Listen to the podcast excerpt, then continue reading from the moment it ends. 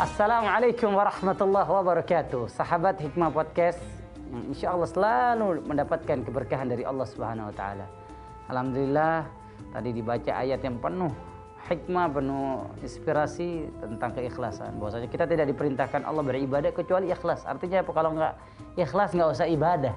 Bahasanya Allah begitu. Wa ma umiru illa liya'budullaha mukhlishina lahuddin. Kenapa? Karena ketika kita ibadah tapi nggak ikhlas karena Allah ibadah kita ditolak, ibadah kita tidak diterima hanya orang-orang yang ikhlas yang ibadahnya diterima oleh Allah Subhanahu wa taala. Innallaha la yaqbalu minal amali illa ma kana khalisan wajhi. Nabi SAW bersabda Allah tidak akan menerima amal apa pun, sekecil apa pun, sebesar apa pun kalau amal ini nggak diiringi dengan keikhlasan. Apa itu ikhlas? Ikhlas itu dikatakan Imam Abdullah bin Mubarak adalah nisyan ru'yatil khalqi bidawamin nazar ilal khaliq. Ikhlas itu kita mengabaikan tidak peduli orang mau lihat kita atau enggak. Yang kita pedulikan ketika kita dilihat Allah, kita dinilai Allah, kita dibalas oleh Allah Subhanahu wa taala. Ya, e, manusia ini hamba Allah ini pemirsa luar biasa, istimewa. Kenapa dia nggak ingin dan nggak berharap namanya dikenal makhluk dunia, makhluk bumi. Tapi yang lebih penting bagi dia bagaimana Allah dan para malaikat mengenal dia. Nah, untuk tahu siapa dia, kami sudah menyiapkan tayangan buat sahabat Hikmah Podcast. Silahkan dilihat.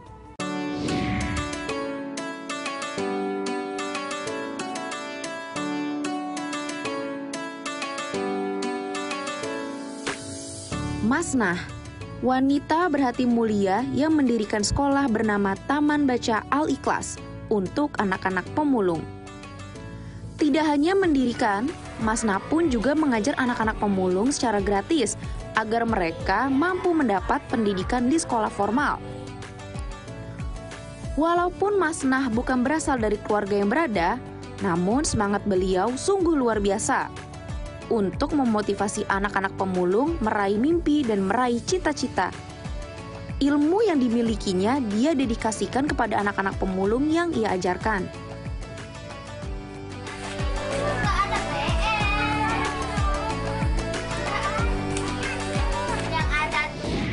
Alhamdulillah sahabat Hikmah Podcast sudah berada di tengah-tengah saya nih orang yang insya Allah dicintai Allah Mbak Masna. Apa kabar Mbak Masna? Alhamdulillah baik Ustaz. Masya Allah selamat ya katanya punya baby kembar ya. Alhamdulillah. Ya. Masya Allah.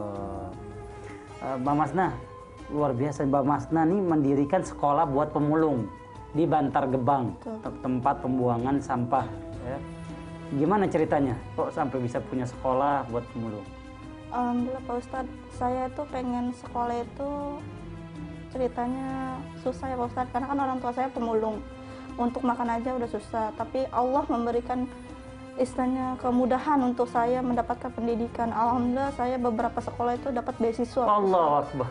Sampai kuliah saya mendapatkan beasiswa. Akhirnya dari kemudahan itu hati saya bergerak. Hmm. saya nggak mau kemudahan itu saya sendiri yang dapat. Akhirnya saya meyakinkan hati saya untuk membangunkan taman baca untuk adik-adik pemulung Hmm. Saya ingin mewujudkan mimpi saya mau istilahnya mencari generasi gitu bangsa yang lebih baik lagi karena saya melihat mereka tuh nggak bersekolah mereka hmm. hanya mulung bantu keluarganya.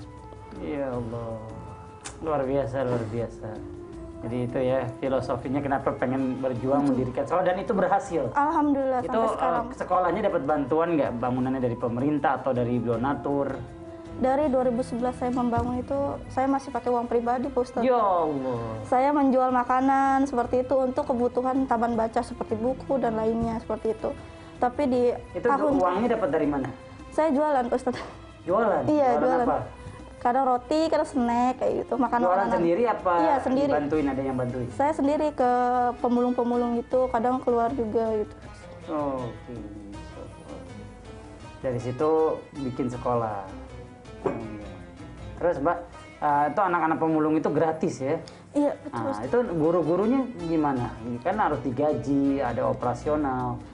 Iya, jadi sebelum mereka mengajar itu, saya mengingatkan ke mereka bahwa ini anak-anak pemulung ini tidak saya pinta istilahnya biaya itu Ustadz. Jadi saya nggak bisa untuk menggaji beliau-beliau, tapi dengan bergerak hatinya beliau, dengan cerita saya dari awal membangun taman baca, akhirnya mereka terguh hatinya gitu untuk membantu saya. Jadi mereka pun tidak digaji.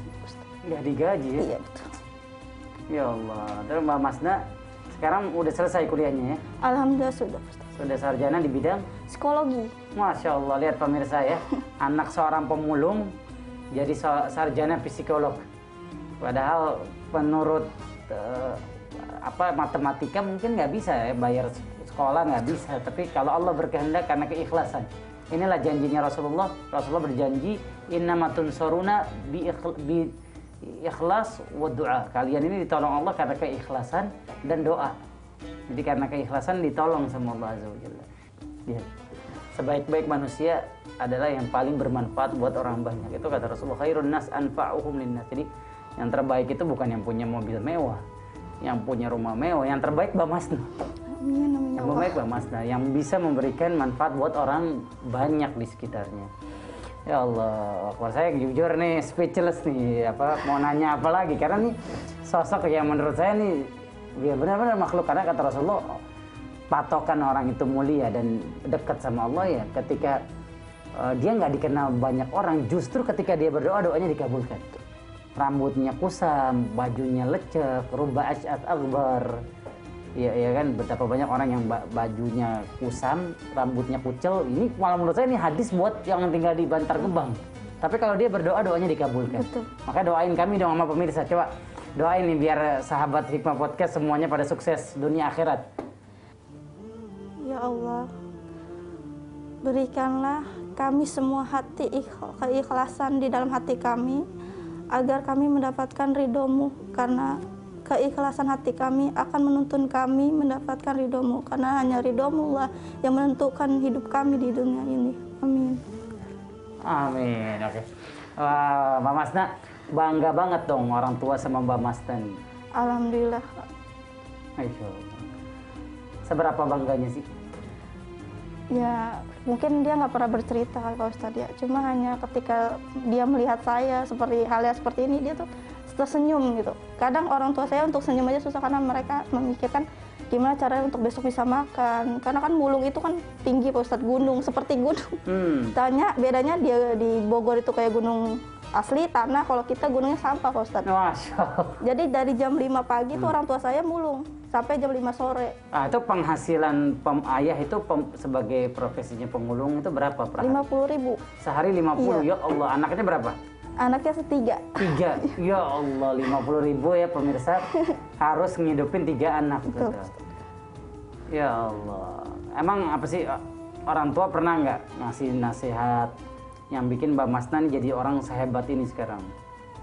Beliau selalu mengatakan jangan pernah pamrih. Apa pun yang kita beri sama orang lain, ikhlaskan saja. Insya Allah hmm. Allah akan angkat derajat kita seperti Allah. Allah, ya. Jadi uh, sahabat Hikmah Podcast kadang kita selalu menilai orang nih dari penampilan.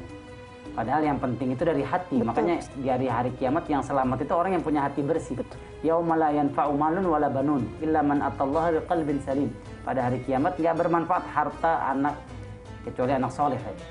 Yang bermanfaat hati membawa ke, kepada Allah ini dalam keadaan punya hati yang bersih. Aduh, sahabat Hikmah Podcast, saya masih penasaran nih saya masih pengen tahu banyak bagaimana sih nih Mbak Masna bisa bikin sekolah untuk para pemulung dan sekolah ini gratis. Sampai sekarang berdiri dan jumlah siswanya banyak banget. Nah, pengen tahu lebih detail? Jangan ke mana-mana.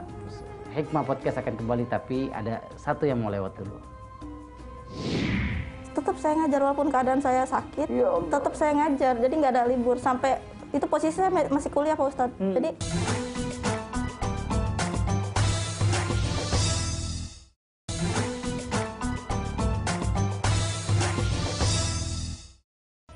sahabat Hikmah Podcast masih bersama kita ini menunjukkan bahwa saudara-saudara Hikmah Podcast kepengen selalu dipuji oleh Allah, selalu disayang oleh Allah Azza wa Jalla. Bahas Masna, gimana tuh kan anak-anak punya sekolah gratis yang didirikan Mbak Masna, pasti senang, antusias. Seberapa besar antusias mereka? Hmm, kalau sekarang alhamdulillah ya Pak Ustadz uh, udah sekitar 80% mereka sangat antusias sekali sampai mereka tuh minta saya untuk setiap hari belajar. Awalnya kan saya hanya seminggu tiga kali sekarang alhamdulillah setiap hari mereka minta itu. Dulunya tuh nggak ada respon karena menurut dia itu penghasilan tuh lebih penting itu Ustaz. Tapi setelah saya kasih pengarahan saya kasih contoh alhamdulillah mereka mengerti gitu bahwa pendidikan tuh memang penting untuk mereka. Kalau orang tua mereka gimana? Kan orang tuanya pasti kan ngarepin anaknya kan nyari uang gitu. Eh, itu orang tuanya mendukung nggak program sekolah gratis ini? Awalnya sih ya seperti yang tadi saya bilang, jadi orang tuanya itu tidak mendukung Pak Ustadz. Hmm. Karena anaknya itu kalau nggak mulung mereka nggak dapat penghasilan gitu.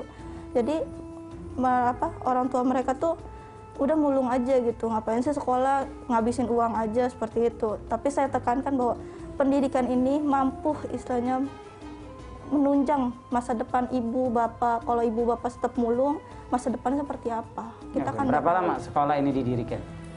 Dari 2011. Dari 2011 berarti eh, 10 tahun ya. Apa prestasi anak-anak di sekolah yang didirikan Mbak Masna? Alhamdulillah kita sudah apa ya, saya sudah setara sama sekolah yang lain Pak Ustadz. Pun lulusan kami pun diakui. Jadi anak pemulung itu sudah diakui sama sekolah-sekolah yang lain bahwa sama loh, malah bisa melebihi pen- apa istilahnya ranking-rankingnya itu udah bisa melebihi anak-anak yang Hmm. di luar taman baca. Oke, masya Allah. Mbak Masna, kami tim sempat dapat informasi Mbak Masna pernah menderita sakit tumor. Gimana cerita awal bisa sakit? Saya sakit tumor itu di tahun 2016, Ustaz. Dia di, diagnosa itu sakit tumor kulit. Tapi adanya di kepala, Ustaz. Jadi ternyata tuh efek makanan yang selama ini saya makan gitu, Ustaz. Karena yang kami makan itu ya hasil mulung kami gitu. Hmm. Jadi ada truk sampah misalnya dari restoran atau dari apa itu masih ada sisa-sisa makanan. Jadi kami bersihkan dan kami masak ulang seperti Ya itu. Allah. Itu eh, sempat nggak ngajar lagi berarti? tetap saya ngajar walaupun keadaan saya sakit Ya Allah. tetap saya ngajar jadi nggak ada libur sampai itu posisi saya ma- masih kuliah pak ustadz Hmm. jadi sampai dosen pun bilang mbak Masna cuti aja setahun tidak kalau saya cuti Hmm. lulus saya berkurang gitu malah bertambah waktu dan saya nggak fokus sama anak-anak gitu akhirnya ya udah nggak apa-apa lanjutin aja dan alhamdulillah taman baca lancar kuliah pun lancar Allah. Sekarang apa nih harapan Mbak Masna nih untuk sekolah yang didirikan Mbak Masna kepada siswa ya murid-murid Mbak Masna? Harapan saya sih semoga di tahun berikutnya makin anak itu makin semangat gitu. Karena sekarang di masa pandemi ini kami sangat kesulitan Pak Ustadz. Karena kan orang-orang tua pemulung itu tidak tahu gadget. Nggak nggak ngerti handphone gitu. Jadi kita masih fotokopi. Karena foto pun fotokopi pun mereka nggak bisa ngajarin anaknya karena mereka nggak sekolah seperti itu jadi Jadi sekolah ini nggak ada tatap muka? nggak ada Pak Ustadz selama pandemi jadi kita fotokopi kita ajarin orang tuanya dulu nanti orang tuanya ngajarin anaknya jadi gitu Pak Ustadz jadi semoga aja setelah pandemi ini kita bisa tatap muka lagi jadi anak-anak lebih semangat lagi Oke, Mbak, saya jujur saya belum pernah ke Bantar Gebang. Mungkin sahabat Hikmah Podcast di rumah juga ya belum pernah ke Bantar Gebang. Ini terkenal se Indonesia tempat pembuangan sampah orang-orang eh, ibu kota ya DKI. Gimana sih kehidupan sehari-hari pemulung di Bantar Gebang? sehari-harinya ya mereka hanya mulung aja jadi dari jam 5 sampai jam 5 tuh mereka mulung jadi Dari kadang- jam 5 subuh sampai 5 sore. betul jadi habis sholat subuh mereka langsung mulung gitu Pak Ustadz jadi kadang anak-anak mereka itu dibebaskan gitu kalau yang ikut ya ikut kalau yang enggak ya di rumah gitu Pak Ustadz Hmm. Itu mereka sama orang tuanya disuruh mulung. Iya, kadang alah anak yang suka daripada di rumah bosan mendingan molong nyari uang gitu. dapat uang. Berarti persentase mereka yang sekolah sama yang nggak sekolah lebih banyak mana? Kalau sekarang 50-50 Pak. Kalau dulu lebih banyak yang nggak sekolah sih. Sekarang masih banyak yang tergerak untuk sekolah. Kalau Mbak Masna, seberapa penting sih pendidikan buat eh, ya khususnya siswanya Mbak Masna atau buat anak bangsa nih? Seberapa penting sih Kak harus sekolah, harus berpendidikan? Berapa penting? 100 100% sih harus benar-benar sekolah Pak Ustadz. Karena saya sendiri udah merasakan Pak Ustadz ya. Jadi saya tuh selalu bilang ke teman-teman saya, ayo datang ke taman baca, beri semangat anak-anak. Karena mereka pun generasi bangsa. Jadi walaupun mereka di, tinggal di tempat kumuh, di pembuangan sampah, tapi mereka tetap aja generasi bangsa Indonesia gitu. Jadi harus tetap ditekankan bahwa pendidikan itu penting loh untuk mereka seperti itu. Merdeka. Luar biasa. Masya Allah, anak pemulung bisa sukses. Dan kesuksesannya bukan hanya dalam hal materi duniawi, tapi sukses dalam mengumpulkan amal soleh untuk menjadi bekal bertemu dengan Allah. Ingat, sahabat Hikmah Podcast, satu saat kita akan berdiri di depan Allah. Yauma yaqumun nasu li rabbil alamin. Ah, Pada hari kiamat kita akan berdiri di hadapan Allah. Kita akan mempertanggungjawabkan apa yang Allah sudah titipkan buat kita. umur kita, ilmu yang kita dititipkan, apa sudah kita amalkan, kita ajarkan, kita akan ditanya tentang masa muda kita, kita gunakan untuk apa aja dan kita akan ditanya tentang harta kita. Dari mana kita dapat dan untuk apa kita gunakan harta titipan Allah. Semoga kita bisa menjawab pertanyaan itu dengan baik kelak dengan prestasi dan amal soleh kita di dunia. Nah, sahabat Hikmah Podcast, insya Allah di segmen terakhir seperti biasanya kita akan kedapetan pertanyaan keren-keren dari netizen. Maka jangan ke mana-mana, Hikmah Podcast akan kembali setelah yang satu ini. Karena dunia sementara, akhirat selama-lamanya. Walal akhiratu khairul laka minal ula. Akhirat lebih baik, lebih kekal daripada dunia.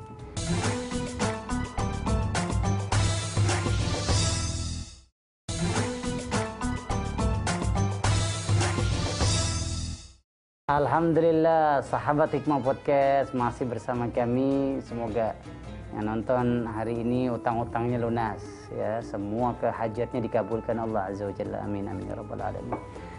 Uh, Mbak Masna, kita lanjut lagi. Mbak Masna, apa keinginan selanjutnya nih? Mbak Masna udah punya sekolah, udah ada guru-guru ngajar di situ. Mau lanjut fokus di ngajarin mereka atau Mbak Masna pengen membangun karir pribadi? membangun madrasah Pak. Jadi lebih ke agamanya. Karena menurut saya anak sekarang itu agamanya kurang Pak Ustaz. Jadi iya. jadi anak saya, sekarang lebih buka handphone ya, ya daripada Al-Qur'an ya. jadi di anak pemulung itu pergaulan sangat bebas Pak Ustaz. Jadi saya ingin membangun madrasah. lebih ke, dari ke agamanya gitu. Selamat nak. Kita pemirsa, kita punya pertanyaan dari Instagram @langit RTV. Saya akan bacain ya. Ini luar biasa yang nanya banyak banget, tapi kita pilihin yang terbaik ya. Ini ada pertanyaan dari at romi uh, dot anne a n n e. Pak Ustadz berbagi ilmu kan salah satu amalan yang Allah sukai. Tapi kalau kita berbagi ilmu tujuannya hanya untuk haus pujian dan hanya mencari keuntungan semata apakah kita tetap dapat pahala? Ya kita amalan kita diterima Allah sebagaimana janji Allah kalau kita ikhlas. Sebagaimana firman Allah dalam Quran surat Tabarok, surat Al-Muluk. Bisa dibuka. Allah berfirman, Biyadihil mulku wa huwa ala kulli syai'in qadir alladzi khalaqal mauta wal hayata liyabluwakum ayyukum ahsanu amala. Allah menciptakan kita hidup, satu saat kita mati, kita dihidupkan lagi tujuannya satu. Allah ingin melihat amal terbaik. Lihat, ahsanu, bukan aktar, bukan yang paling banyak Nah, kata Imam Fudail bin Iyad, amal itu kalau mau diterima Allah harus memenuhi dua syarat. Yang pertama, amal itu harus ikhlas. Yang kedua, amal itu harus sesuai sunnah Nabi. Contoh Nabi Muhammad. Pertanyaan yang kedua dari Ed Arifin Wahyudin. Arifin underscore Wahyudin. Assalamualaikum. Ilmu yang telah diperolehkan seharusnya dapat bermanfaat bagi diri sendiri dan orang lain. Nah, pertanyaan saya apakah apa sajakah yang harus diperhatikan saat menuntut ilmu agar ilmu tersebut benar-benar bermanfaat di dunia dan akhirat? Adakah hal-hal yang menyebabkan ilmu itu menjadi tidak bermanfaat serta ciri-ciri bahwa ilmu tidak bermanfaat apa? Ya, sebagaimana tadi kita sampaikan firman Allah ya dalam Quran surat Fatir, "Innama yakhsyallaha min ibadihil ulama." Ilmu harus mendatangkan takut kepada Allah. Makin berilmu makin takut sama Allah. Bukan makin berani sama Allah Subhanahu Dan ilmu ilmu apa saja, tapi untuk manfaat orang banyak ilmu agama untuk manfaat dunia akhlak manusia, ilmu dunia untuk kemudahan hidup orang-orang. Tujuannya harus karena Allah. Karena segala sesuatu yang bukan karena Allah sia-sia, tidak ada nilainya, tidak diterima oleh Allah Azza wa Jalla. Karena dunia sementara, akhirat selama-lamanya. Walal akhiratu khairul laka minal ula.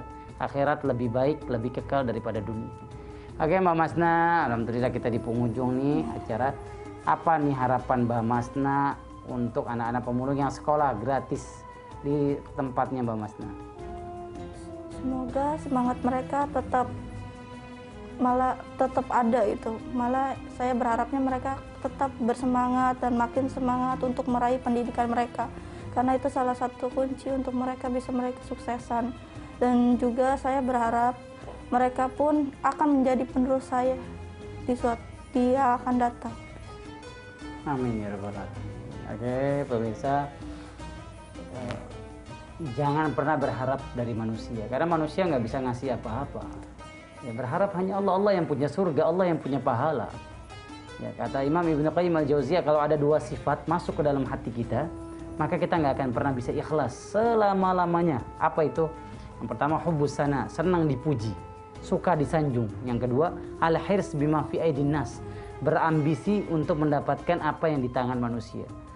Dia beribadah pengen dapatnya jabatan, beribadah pengen dapatnya mobil, beribadah hanya dunia yang dia dapatkan. Lah, kalau kita enggak, kita orang beriman pengen berharap yang lebih mahal dari itu semua. Apa itu surganya Allah? Ampunan Allah, rahmat Allah, ridho Allah, kasih sayang Allah. Semua kemudahan dari Allah Subhanahu wa taala. Itu yang kita harapkan ketika kita mempersembahkan ibadah kepada Allah bukan sekedar dunia karena dunia ini kecil. Bahkan kata Rasulullah SAW, seandainya dunia ini punya nilai di hadapan Allah, maka orang-orang yang tidak beribadah kepada Allah nggak dikasih minum air. Buktinya lihat orang yang nggak beribadah kepada Allah dikasih hidup enak, fasilitas mewah. Kenapa? Karena menurut Allah dunia ini nggak ada artinya. Dunia ini nggak ada nilainya. Hanya akhirat yang lebih mahal, lebih berharga. Jadikan seluruh amal ibadah kita ikhlas, maka amal kita diterima dan kita akan mendapatkan balasan berupa surga Allah Azza wa Jalla. Ya alamin. Sahabat Hikmah Podcast terus terus terus terus pantengin RTV karena kami setiap sahur akan menemani makan sahur Anda penuh berkah dengan sejuta hikmah. Hikmah Podcast selalu ber, selalu menginspirasi kita semua insyaallah. Ya, pemirsa, jangan lupa untuk selalu jaga 5M, menjaga jarak, memakai masker, mencuci tangan, menjauhi kerumunan dan membatasi mobilisasi. Semoga kita selalu disehatkan oleh Allah Subhanahu wa taala. Assalamualaikum warahmatullahi wabarakatuh.